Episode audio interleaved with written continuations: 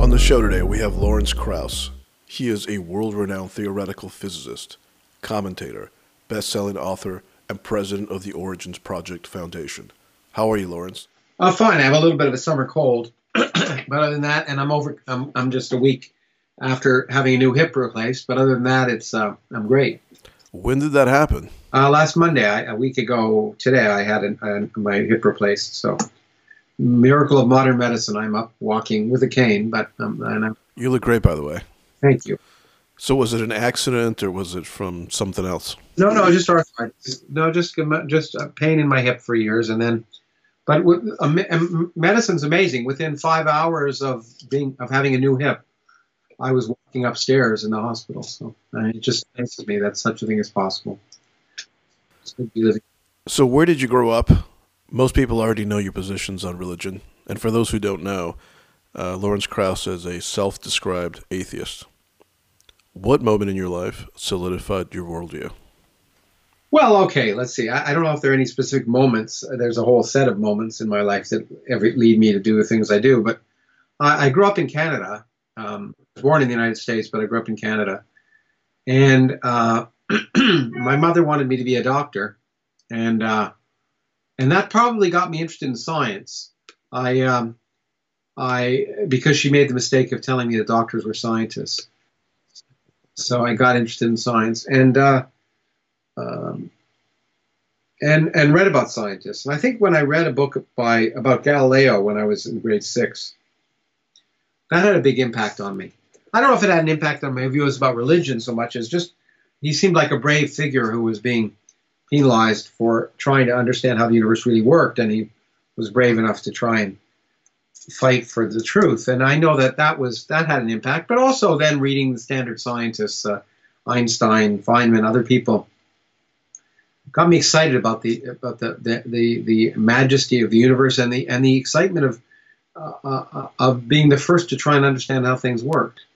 Uh, and so I got more and more interested in science, uh, although I was always interested in people too, and that was a part of a problem. I actually did history when I was younger because I, I, I, I like history and I've been always been very political.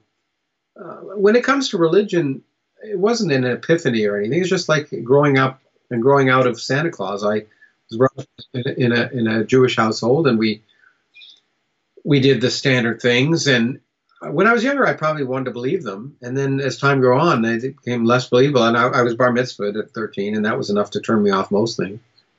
And um, and uh, then you know, it's just a matter of growing out of fairy tales. That's all. And it wasn't really until I began to get involved in trying to defend the teaching of science in the United States that I began to realize the, the, the pernicious influence of religion in many ways. I when I when I was in my own state, uh, I was chairman of the physics department in, in Ohio. I'd moved from Yale and and discovered that they were trying to change the science teaching requirements in state of Ohio for in high school, you know, basically to get rid of evolution. And I was a little disappointed that my biological colleagues weren't weren't getting more involved, but I had a fairly high profile because of my writing and speaking, I guess. And I viewed it as an attack on science as much as an attack on biology, and and so I defended it, and and that got some a great deal of attention. And then I began to realize how how often religious arguments get in the way of of of of, of, pro, of progress, of understanding the universe as it really is, and and trying to take actions and trying to educate people, which is really for me the most important thing. Education is a key part of of, what I'm interested in and what, what I've been involved in most of my life. And so just sort of built on on this. but but you know what you know what I what I as I became more and more well known in in different re, in, not just for my science but my books but I guess in speaking out about religion what surprised me wasn't so much the fundamentalists the ones who you know are just so extreme they think the earth is is 6000 years old and don't want and, and you know the big bang is and evolution are work of the devil. People like like uh, our current secretary of housing who thinks that nonsense but um but actually was more worrisome was the people in small towns in the united states and elsewhere who basically just questioned the existence of God, and which is a perfectly reasonable thing to do. We should encourage people to question everything, but felt they had no one to talk to, felt like they were bad people for asking those kind of questions. And I was very happy when I produced when we, they produced a movie called The Unbelievers about, about me and Richard Dawkins to hear from all these people who said, "Well, it's nice to see I'm not alone and I'm not a bad person just for questioning these things I'm told not to question." And I, I think that's almost more pernicious than the fundamentalism, the notion that people somehow don't have anyone to talk to and feel like bad people for for doing for exactly what they're supposed to be doing. We should encourage all kids to question and adults to question, and everyone does. And maybe some people are afraid to say they do, but it's a sad world when people are afraid to say they they question anything. And unfortunately, in our society right now, that's prevalent in so many areas. And so, what do you think about the fact that most scientists, in one way or another, are religious? Do you think that's an aberration? Well, it is to some extent an aberration. It's true that most scientists aren't religious, but look, the human humans are humans, and it's possible to have two completely contradictory notions at the same time. We're all human, right? And so, as I often say, most of us have to believe five impossible things before breakfast just so we can get up in the morning. Um, and so, sure, I mean, sort first of all, the religious scientists were religious because they grew up in a deeply religious household, and it's really hard to grow out of that. There are, but there are scientists who, you know, they, as long as they don't put aside, there's some scientists who can't dissociate science from religion, and, and those are worrisome because they they let the religion intrude the science.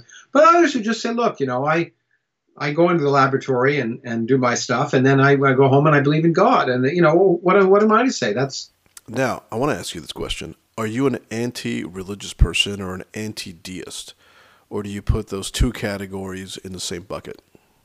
Look, I spend so little time. I people think it's a big issue for me. I like to describe myself now as an apatheist, in the sense that I've been a scientist for 40 some odd years. I never heard God mentioned once. In, in, in, and, and, and so it's not, it's like it's, you're asking me to describe all the things I don't think about or don't believe in. You, you want me to list uh, unicorns and other things. It, it's just, there, it just, there's no, it has no impact on my life. It has no impact on my understanding of the universe nothing in the universe requires any supernatural shenanigans to be understood, as far as I can see. And if it did, then I'd be quite interested. But right now, it's completely irrelevant.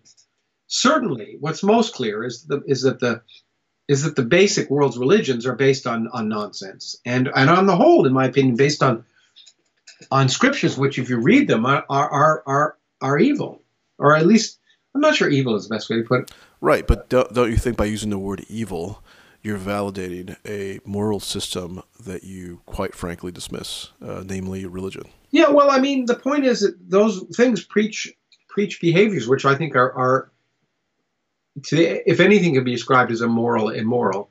And I'm not big on. What do you think about the God of Albert Einstein, the one described by Spinoza, one in where the prime mover of everything is really the hand of God? Um, it's not religious per se, but it kind of hints at a grand designer of the universe. What do you think about that? Yeah, I mean, I think Einstein. Look, yeah, I know his was God was God of Spinoza. So what he said is, for me, God is the universe. It's it's the fact that there's order in the universe. Well, you want to call that God? That's fine. I mean, it's just a it's just a silly word. Um, for him, it just meant the fact that he had faith, if you want to call it that, that the universe was ordered. Well, the universe has order in it. It's remarkable. It is remarkable that it's described by simple laws. And for him, that was astounding and awe inspiring. And to me, it's astounding and awe inspiring. I don't assign religiosity to it. And I think Einstein, you know, he said many different contradictory things, but he never argued in favor of organized religion.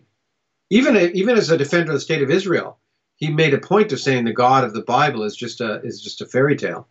Um, so I think his God of was really just saying, look, we really what is amazing is that the universe is comprehensible, and we should work hard to comprehend it. But I don't think I don't think there was much more to his God than that.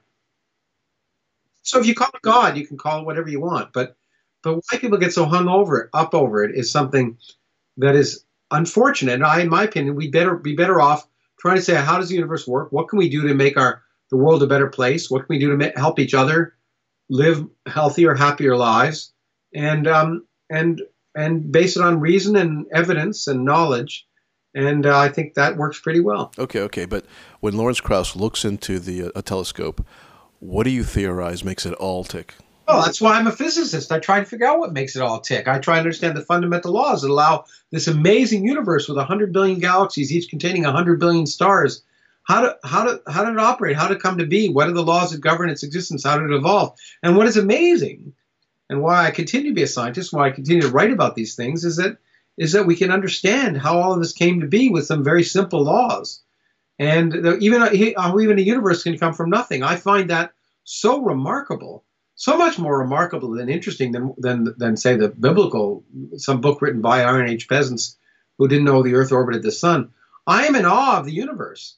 And it amazes me that a universe governed by simple laws can produce the phenomena that we see.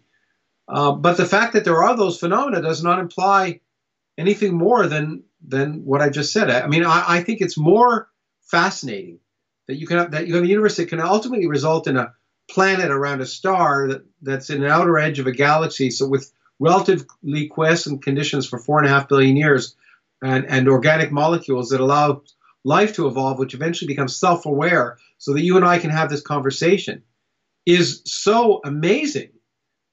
It's more amazing than saying someone someone set about with with strings and and and wanted it and, and designed it all to happen. That seems just seems so boring. It's amazing. Okay, okay. So what do you think?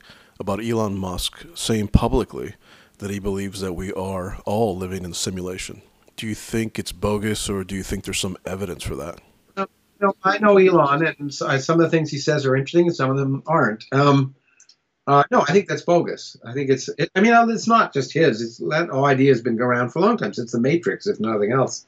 Um, and I think there's no. First of all, there's no evidence of it usually simulations have bits or pixels that don't work and and um, and you know and and there's you know if you look around the universe there aren't places where it seems at this point that we could see anywhere where the laws somehow break down in this local region.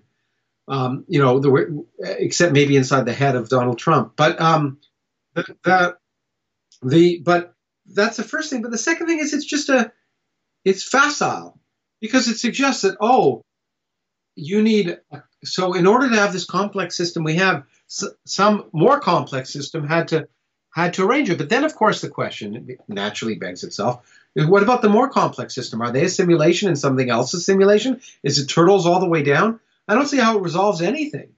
It's the same as god in that sense because if you say well you know uh, a complex being that more complicated than us had to create us and what created that more complex being? And that that always that that, that infinite regression continues, and and so um, I don't see that it answers any questions. More, nor do I see any evidence of it. And finally, even if it were true, it doesn't change the way I work as a physicist. I want to find out what the rules are. Okay, but what do you think made these rules? What do I think made the rules? I mean, that's an open, you know, they could be random. As I pointed out in my book, The Universe from Nothing, it could be that there are an infinite number of universes with infinite number of different laws of physics, and only some of them allow the conditions that allow our existence to to flourish or to be to, to come allow us to come into existence, and therefore we're not surprised to find we live in such a universe. It'd be like a fish wonder, an intelligent fish wondering why the universe was made of water, uh, and so. Okay, but do you think that the same laws that make life possible on Earth are present in other planets? Well, I mean, I think. Look, I don't. I think they're fun. The laws are not special life. I think the laws are, as far as I can tell, are just the rules of physics, chemistry, and biology, right? And, and, um, and they, as far as I can see, have allowed life to evolve relatively early in the history of our planet, and ultimately to result in self-aware life. Now, there are, as I pointed out, 100 billion stars in our own galaxy. Almost all of them have solar systems around them. So there are many, at least 100 billion odd solar systems in our galaxy, and there are 100 billion galaxies. As far as I can tell, the only conditions necessary for the origin of life on Earth were organic materials, water, and sunlight. All of those exist in, in great proliferation throughout the galaxy. So it's very hard to imagine that the galaxy doesn't have lots of life in it. Now, the question, of course, is is there intelligent, intelligent life? And that's a different question because I, again, intelligence doesn't isn't necessarily an evolutionary imperative. It could just be an accident. I know you probably get asked this question a lot. Do you believe in aliens? I don't use the word believe. Scientists shouldn't use the word believe. Is it likely or unlikely? It's likely to me, as a, it's likely that there, it's likely that there's life elsewhere in the universe. It's likely that there's intelligent life elsewhere in the universe. That's a much harder question, and that I, I'm agnostic about because it, it could be that intelligence is incredibly rare. But what I am reasonably confident about is that even if there's intelligent life elsewhere in the universe, it isn't coming here to abduct people to do strange, kinky experiments on them. I mean, it's just the laws of physics don't uh, make it so difficult to travel across our galaxy that that that any explanation of anything that that doesn't involve extraterrestrials doing it is more li- likely than the like than the possibility of extraterrestrials. As as Richard Feynman once said, that um, uh, the phenomena of extraterrestrials and aliens is more likely due to the known irrationality of human beings rather than the unknown rationality of aliens. Yeah, that is a very good point. And uh, what do you think about spooky action at a distance? And the idea that that phenomenon could be used by humans or aliens to communicate across vast distances of space with someone else uh, millions and millions and millions of light years away. No, unfortunately, a spooky action at distance is a property of, of, quantum mechanics, which is amazing, and I write about it. And I, maybe one of my new books will be about that um, in fact. But it's amazing. But it doesn't allow you to communicate. It does not allow you to communicate faster than light. It's just it's it's like a cosmic catch twenty two. Systems. It's true that it, that that quantum mechanics allows a system of two particles that are originally entangled and and and for which basically which have not had interactions with anything else outside and remain in this having this what's called quantum coherence can be separated by vast distances, and if you affect one, you'll instantly affect the other. That's true. And how does that happen? It, it happens because they're not really separate. I mean, it, it, happens because thinking about them as separate objects is really not wrong. They're, they're really quantum mechanical beings that are part of a, a, a wave function that, that unifies the two of them. And, and it's unfortunate. We as classical beings, you, you can't picture that because we picture a classical world. But the world of quantum mechanics, which is how the world really works, doesn't behave that way. So it seems strange that two objects that are isolated can impact on each other instantaneously, but they're not really isolated in the quantum mechanic. In the underlying world, they're really like two different parts of the same object. And um, and the but even though you the, even though measuring one affects the properties of the other directly, there's no way you can use that to communicate. And it's very there's simple ways you can show that there's no no nothing you can do to one particle which allow a person at the other end to to to know that anyone at this end is trying to communicate. So it, it's unfortunately there is no spooky action at a distance appears to be a property of the universe, but sp- spooky communication at a distance isn't. Let me ask you this: Why is a double slit experiment very frequently cited in theories that include interdimensional travel? What do you think? Well, I, again, it's been used. The double slit experiment, which I've written about again, again, if you look at my books, is, is an amazing experiment that shows that indeed quantum mechanics tells us that objects do not behave like billiard balls or like they classically should do. That if I if I have two slits and I and I send and I have a machine gun and I start spraying bullets, the bullets will go through one slit or the other, and behind the if you look at a screen behind that that double slit, you'll see a lot of bullet holes behind one slit and a lot of bullet holes behind the other slit. But if uh, with, an interference pattern, yeah, but if those objects are on a small enough scale, if they're electrons, you won't see that. You'll see an interference pattern, and moreover, you can show that the electrons didn't go through one slit or the other; they went through both at the same time. And if you try and measure them going through one slit or the other, which you can do, you'll indeed measure them to go through one slit or the other. But then when you look at the pattern behind it, the pattern will have changed. So the world, it's just, it's wild and crazy and it is amazing and it's a wonder it's worth celebrating but it doesn't allow it doesn't apply communication across extra dimensions or any of these weird pseudoscientific random new age nonsense that's that's spouted in the name of quantum mechanics uh, uh, it doesn't mean that if you want to if you want the world to be better just think about it the quantum mechanics will make it that way and all this stuff that these people bilk people out of thousands of dollars by sending through courses and writing these ridiculous books about Recently, I saw you in a documentary about time travel. Do you think that's possible? Well, of course it is. We just traveled through time. It's uh, we just spent uh, 23 minutes traveling through time. Um, we, so traveling through time forward is easy, um, uh, and and and relativity tells us that time is relative, that different that different objects have clocks that tick at different rates depending upon their circumstances. But there's no evidence that you can go backwards in time yet, although we don't know if it's it's impossible. Um, and so we just don't have an answer to that question.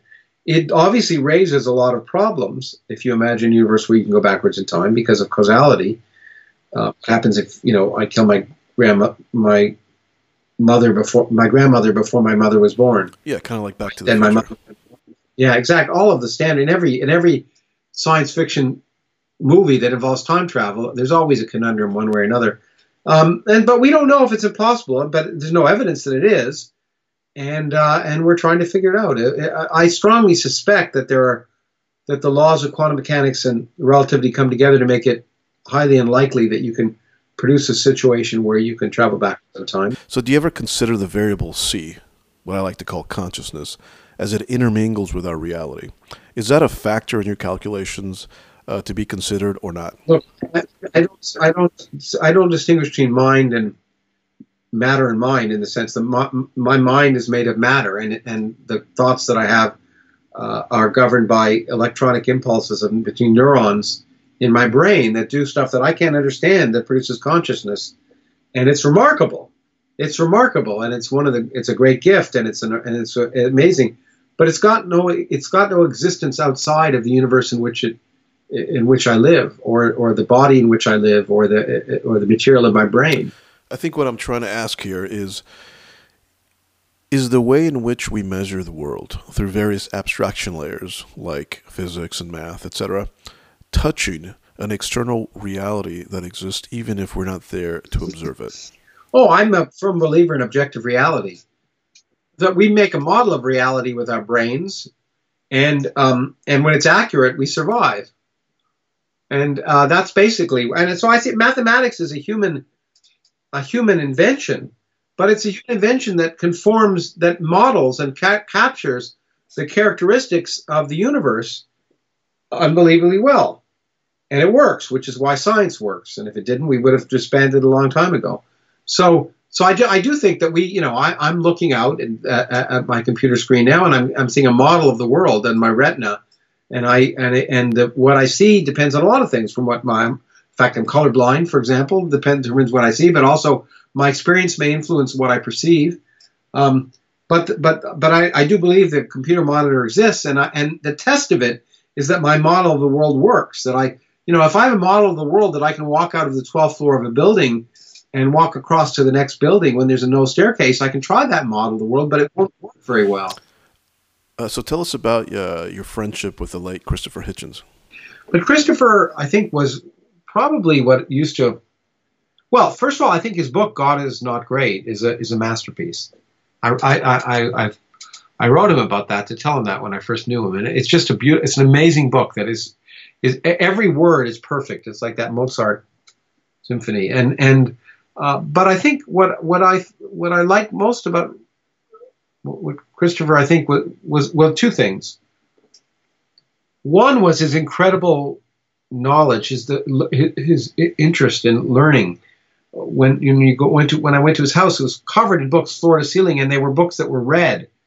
Uh, and you know, a lot of us have a lot of books, and I have a lot of books, and I try to read them. But I know in his case, they were all read, and I don't think I'd, I'd, I'd met anyone who was more well read than him. I used to say when I went to his house, I wanted to, what made me want to grow up and be an intellectual. So did you meet him uh, after after he wrote his book? Uh, I, I I try to remember when I I was right around the time of God is not great, and I think I wrote him a, a note to tell him that um, how wonderful it was, and then he wrote me back saying he, much to my surprise, that he enjoyed what I wrote, and we and and we became friends and start and then met. Yeah, so it, it probably came out of a fan letter that I wrote him, and I never expected. I'm always amazed uh, when people that I admire greatly. Um, a respond if I reach out to them, but b if they if they if it turns out for one reason or another they enjoy what I do or are fans of mine, and it's happened, and it's always. You know, one of the things that I always remember about you and Christopher Hitchens is that in one of his talks he described you as his personal physicist. Yeah, yeah, yeah. Well, he yeah he he used to highly well I I spent a, he used to ask me lots of questions about physics, obviously, and and what and I what the the personal physicist thing came from an anecdote of in the last days when I was seeing him, when I was at his last time I was at his apartment before he died, and I was with him, and someone came knocked at the door, and I went to get the door for him, and someone came and with a package or something and asked if I was his manager or his agent, and I said no, I'm his personal physicist. He got a great, got a kick out of it, and I got a great kick out of it. So yeah, so I said that. I think others have adopted that phrase in other in other ways in recent times. But anyway, it was just a lucky thing, and he was an amazing human being, and I was fortunate to, to know him. And I it was was a tragedy for me and the rest of the world when he when he died. Do you suspect that AI will have a great impact on how we discover new things in our universe? I mean, AI already is impacting on on um, on on on our lives in many ways, and, and and it will continue to impact in more and more ways. It'll change the world it'll change what it means to be human, I think, ultimately. And some people think that's a bad thing. Some people don't. I, I've written a piece recently, which I have hasn't yet appeared, but but I'm not as afraid of it as some people. It's going to just change the way way it means to be what it means to be human. But then so did writing, and and we still seem to be. And there were a lot of people around when who were very worried about the fact that you could write down stories that it would change the whole value of storytelling and everything else back in ancient Greece. But as we seem to have survived. And so it's going to it's going to change our lives whether we like it or not. And what we should do is begin to think about how it could and how we can organize society to make sure that the changes impact on society in a way that's maximally beneficial. And that requires foresight and thinking about what the options are, what the possibilities are, because it's going to happen. The world is changing quickly, whether we like it or not. Do you believe that religious people are inherently bad, or do you think they're just misguided? No, of course not. I mean, people are people. And, you know, some people are religious because they had the misfortune of growing up in a religious family. And they, and they got indoctrinated when they were young. It's not their fault. The real bad thing is that some people think that if you're not religious, you're bad. And that's the real problem in our society. Many people claim they have religion because they, they realize, they think that if they point out that they don't, then other people will think they're bad people. And in our society, if you say you're an atheist, it means it's, it's tantamount to being well, there were studies shown that it was you were viewed at the lowest on the rung, as low as rapists. And so the real problem is not that religious people are bad, the, uh, which is not true. It's the perception that non-religious people are bad, which is also not true. And that's what we have to overcome. So do you, you don't consider yourself an atheist? You consider yourself agnostic or kind of try not to. No, no, I mean atheist is fine. I, I don't label my. It's not important enough to label. I told you, I'm an apatheist. God makes no difference God, God, someone there's, I, I, there's no God that has any impact on my life or has any impact on my understanding of the universe, and therefore anyone else's God, I is I highly sus- suspect. But it's not worthy of even worrying about because they don't, you know. So yeah, call me an atheist if you want because there's no there's no evidence. I don't accept the evidence for the existence of any deity. Now, you, some people call that an agnostic. Some people call that an atheist. It doesn't really matter what the label is. There's just no evidence and it doesn't matter. Do you think that the lack of evidence of something means that something can't be or it's not worth considering? Lack of evidence is a good reason to suspect that something doesn't exist, but it's not a proof. There's no evidence of unicorns, but I suspect they're not true. Or, or, or, or leprechauns at the end of a, a, a, rainbow. I mean, so the point is that lack of evidence is no is no great is no great shakes. We're built we're so hardwired by evolution to want to solve puzzles, and to look for purpose. Because if you're on the savannah in Africa and the trees are rustling, you can say, well, there's no reason for that. The leaves are rustling. There's no reason for that. Or you can say, maybe there's a lion behind those trees. And the people who said, well, there's no reason for that, got eaten by the lions and didn't reproduce. And the people who did, who, so we, we're probably hardwired to want to look for purpose even when it's not there. But also, I think from a social thing, it's, it's, it's once once humans banded into tribes and larger groups for social cohesion and, and organization and control, religion turned out to be very useful. So that's probably the reason. Some people say that science has become a form of religion, and uh, the new term for it is scientism. What do you think about that? Well, those people don't understand anything about science. So, um, uh, scientism is a meaningless word.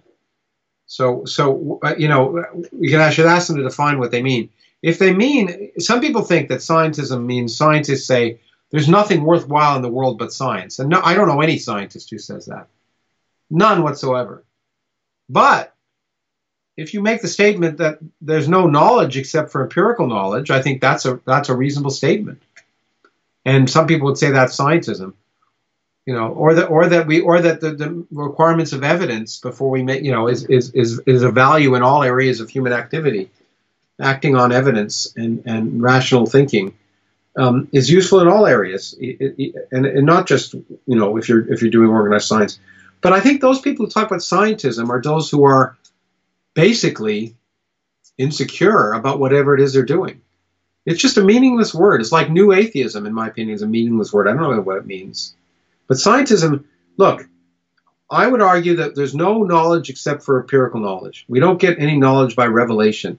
Might get wisdom by reflecting on empirical knowledge. But but it, there's no we don't know anything about the world except by, by exploring it. We're not born with any great knowledge about the world that somehow uh, comes by revelation. And anytime pe- people have revelations like in that way, they're almost invariably wrong. So, in a way, science can't really prove anything. Well, science doesn't prove anything. Science can only disprove things.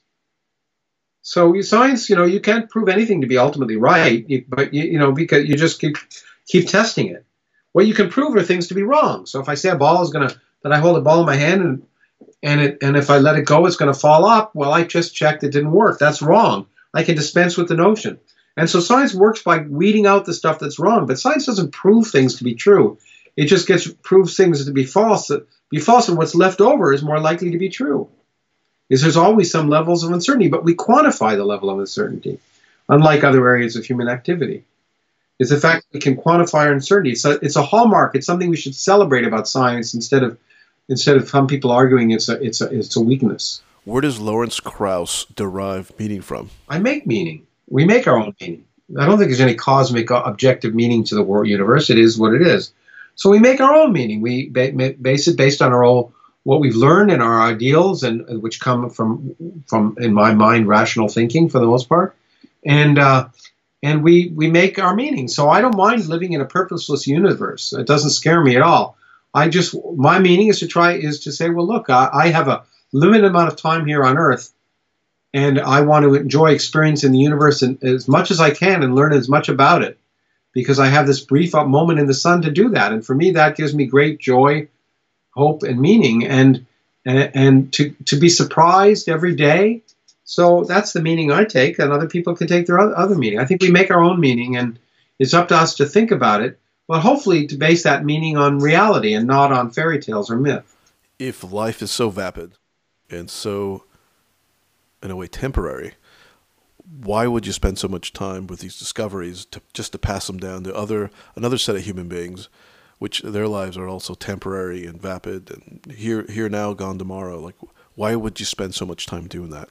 Because you don't have because you have one yeah because you have one go around. You're here, you have a certain amount of time. Make the most of it. it doesn't matter if it all disappears to, after you're gone. What does that matter?